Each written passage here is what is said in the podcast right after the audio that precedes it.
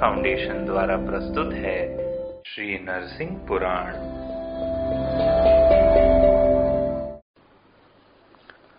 ओम नमो भगवते श्री नरसिंहाय नमः।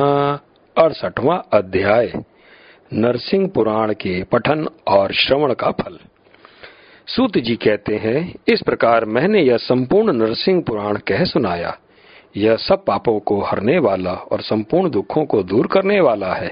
समस्त पुण्यों और सभी यज्ञों का फल देने वाला है। जो लोग इसके एक श्लोक या आधे श्लोक का श्रवण अथवा पाठ करते हैं, उन्हें कभी भी पापों के बंधन से बंधन नहीं प्राप्त होता। भगवान विष्णु को अर्पण किया हुआ यह पावन पुराण समस्त कामनाओं की पूर्ति करने वाला है। भरद्वाज जी, जो लोग भक्ति पूर्वक इस पुराण का पाठ अथवा श्रवण करते हैं, उनको प्राप्त होने वाला फल का वर्णन सुनिए। वे सौ जन्मों के पाप से तत्काल ही मुक्त हो जाते हैं।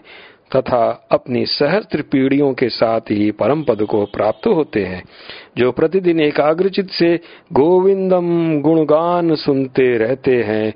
उनको अनेक बार तीर्थ सेवन, गोदान, तपस्या और यज्ञ अनुष्ठान करने से क्या लेना है? जो प्रतिदिन सवेरे उठकर इस पुराण के बीस श्लोकों का पाठ करता है, वह ज्योतिषोम यज्ञ का फल प्राप्त कर विष्णु लोक में प्रतिष्ठित होता है। यह पुराण परम पवित्र और आदरणीय है। इसे अजितेंद्रिय पुरुषों को तो कभी नहीं सुनना चाहिए। परंतु विष्णु भक्त द्विजों को निसंदेह इसका श्रवण कराना चाहिए। इस पुराण का श्रवण इस लोक और परलोक में भी सुख देने वाला है। यह वक्ताओं और श्रोताओं के पाप को तत्काल नष्ट कर देता है। मुनीश्वरगण इस विषय में बहुत कहने की क्या आवश्यकता है? श्रद्धा से हो या अश्रद्धा से, इस उत्तम पुराण का श्रवण करना ही चाहिए। इस पुराण को सुनकर भरद्वाज आदि द्विज श्रेष्ठ गण कृतार्थ हो गए। उन्होंने हर्ष पूर्वक सूत जी का समादार किया, समादर किया। फिर सब लोग अपने अपने आश्रम को चले गए। ओम नमो भगवते श्री नरसिंहाय नमः। इस प्रकार सूत भरद्वाज जी संवाद रूपी श्री नरसिंह पुराण में इसके सर्व दुख हारे महात्म का वर्णन नामक अड़सठवा अध्याय पूरा हुआ।